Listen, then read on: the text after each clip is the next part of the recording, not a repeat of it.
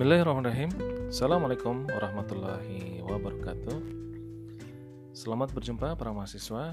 Dengan saya Eka Saktiuda Dalam perkuliahan daring Psikologi Pendidikan dan Bimbingan.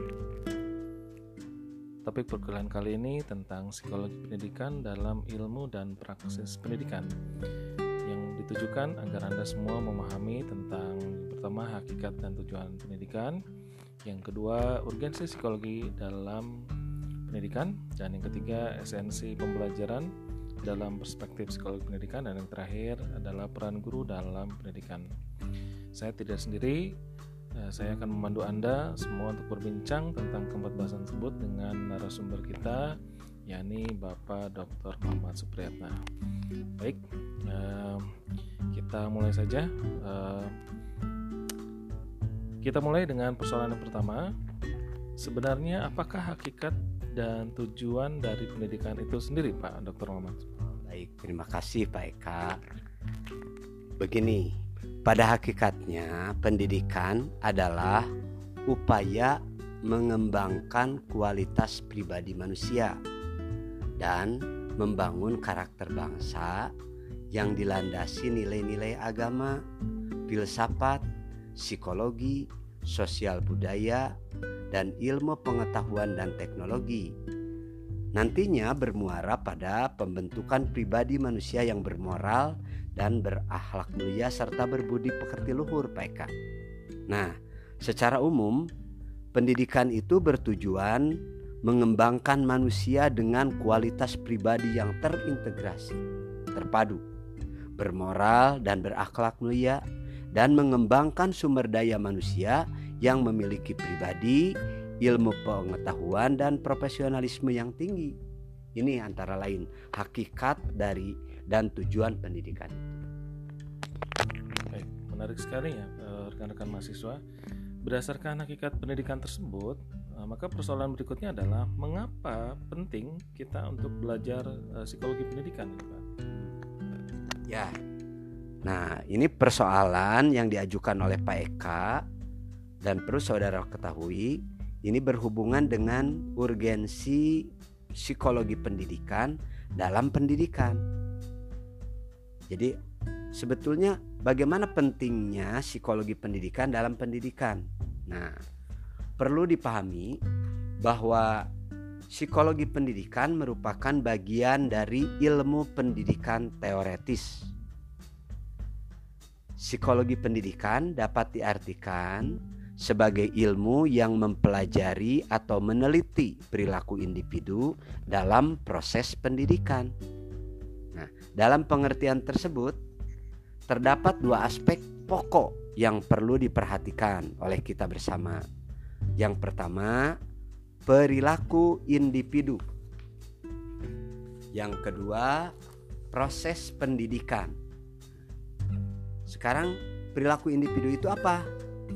Perilaku individu adalah semua manifestasi hayati atau perwujudan kehidupan yang melingkupi aspek perilaku kognisi, afeksi, dan konasi atau psikomotor. Dalam makna yang sama, perilaku individu itu melingkupi aspek-aspek intelektual, emosional, sosial, dan moral spiritual. Sementara itu, saudara-saudara, proses pendidikan merupakan komunikasi yang bersifat mendidik antara pendidik dengan peserta didik untuk mencapai tujuan pendidikan. Nah, di sini kelihatan bahwa tidak semua komunikasi bersifat mendidik. Kalau tidak bersifat mendidik, maka tidak disebut pendidikan. Jika arti perilaku dan proses pendidikan seperti yang sudah Bapak sebutkan barusan, maka sebenarnya esensi pembelajaran dalam perspektif psikologi itu apa, Pak Dr. Muhammad? Ya, baik, baik. Begini saudara mahasiswa, agar guru dapat melaksanakan tugas dengan sebaik-baiknya, maka diperlukan penguasaan kemampuan memahami perilaku manusia dalam proses pendidikan. Kemampuan tersebut diperoleh melalui penguasaan psikologi pendidikan tadi. Nah, dengan mempelajari dan menguasai psikologi pendidikan, guru akan dapat memperoleh pemahaman yang lebih baik tentang bagaimana siswa belajar dan bagaimana membimbing siswa belajar. Oleh sebab itu, esensi pembelajaran adalah belajar itu sendiri, atau bagaimana guru membelajarkan siswa sebagai inti dari proses pendidikan. Dalam pembelajaran, minimal guru harus memahami tiga hal. Satu, hakikat atau konsep dasar terjadinya perilaku belajar pada diri siswa. Dua, kriteria dan cara merumuskan tujuan pembelajaran dalam bentuk operasional yang dapat dipandang sebagai manifestasi hasil perilaku belajar individu atau siswa yang secara langsung dapat diamati atau observable dan dapat dievaluasi dan diukur measurable.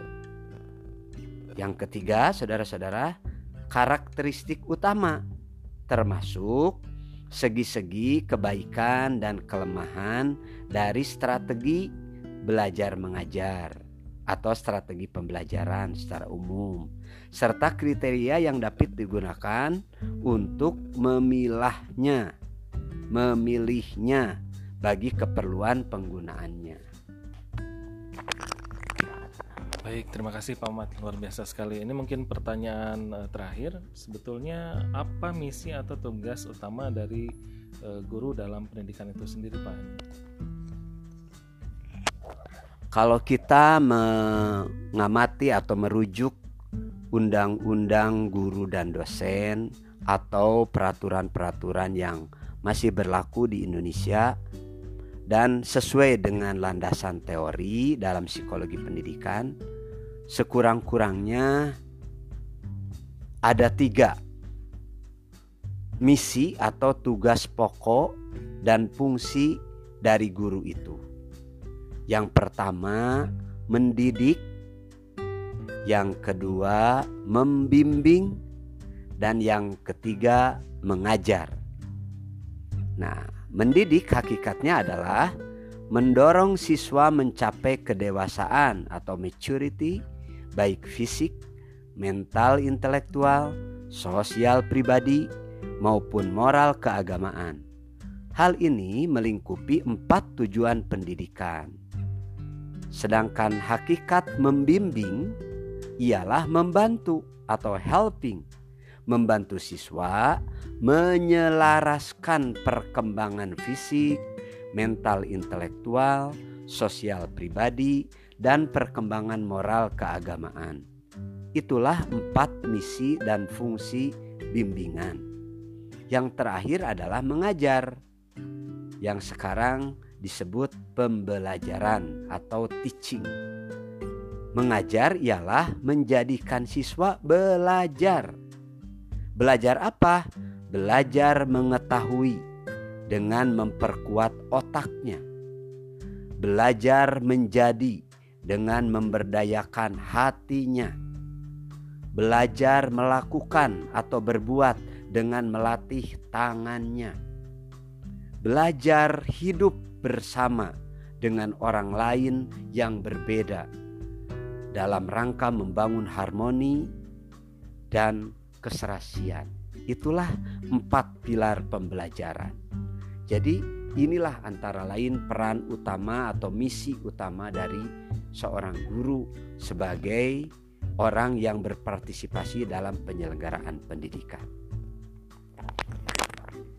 Baik, rekan-rekan mahasiswa, eh, sebetulnya banyak sekali yang ingin kita bahas pada kesempatan kali ini, namun karena keterbatasan waktu juga yang memisahkan kita, Eh, sebelumnya saya ucapkan terima kasih kepada Bapak Dr. Maman Supriyatna. Sama-sama.